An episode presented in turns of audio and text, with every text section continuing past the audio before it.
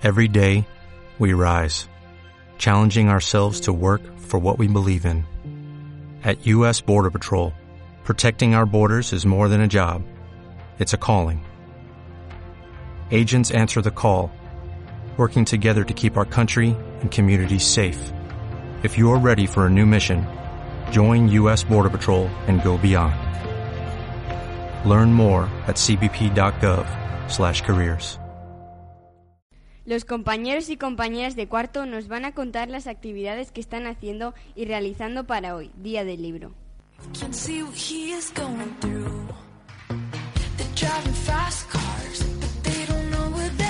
Buenos días a todos y feliz Día del Libro. Somos los alumnos de cuarto de primaria y os vamos a contar nuestra participación en el Día del Libro. En primer lugar, todos los alumnos del cuarto hemos escrito un cuento para el concurso que ha organizado el AMPA. Los tres ganadores del concurso han sido nuestros compañeros Pau García, Sara Riola y Lorena González. Con todos los cuentos, nuestra tutora ha elaborado un libro viajero para que todos los padres puedan leer las creaciones de todos los alumnos de clase. También vamos a participar leyendo un libro a los alumnos del instituto. El cuento que le vamos a leer es Wangwari y los árboles de la paz. Hemos elegido este cuento porque lo trabajamos el Día de la Paz y nos parece que transmite un mensaje muy interesante. Un cuento, el cuento nos, nos habla sobre la vida de Wangwari y, y su movimiento contra la deforestación de África. En esta historia su superación de dificultades y de la lucha. Ahora os vamos a contar brevemente quién fue Wangwari y, qué, y qué supo para su país qué supuso para su país Kenia y para el resto de África. Wangari Maathai nació en 1940 en Itite, una pequeña aldea en la verde y fértil tierra de Kenia.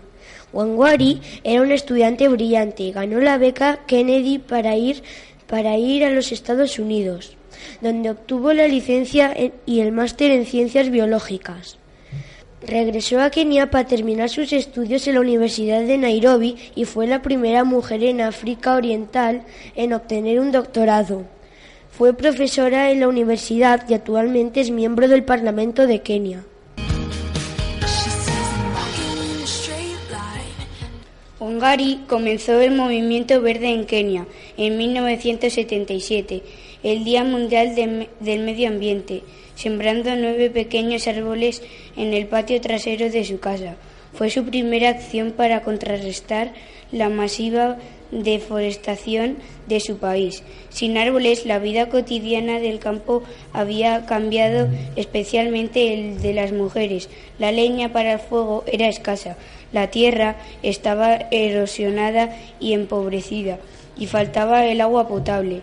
El desierto se acercaba, arrasando los campos en donde alguna vez los pájaros habían florecido y las cosechas habían sido abundantes.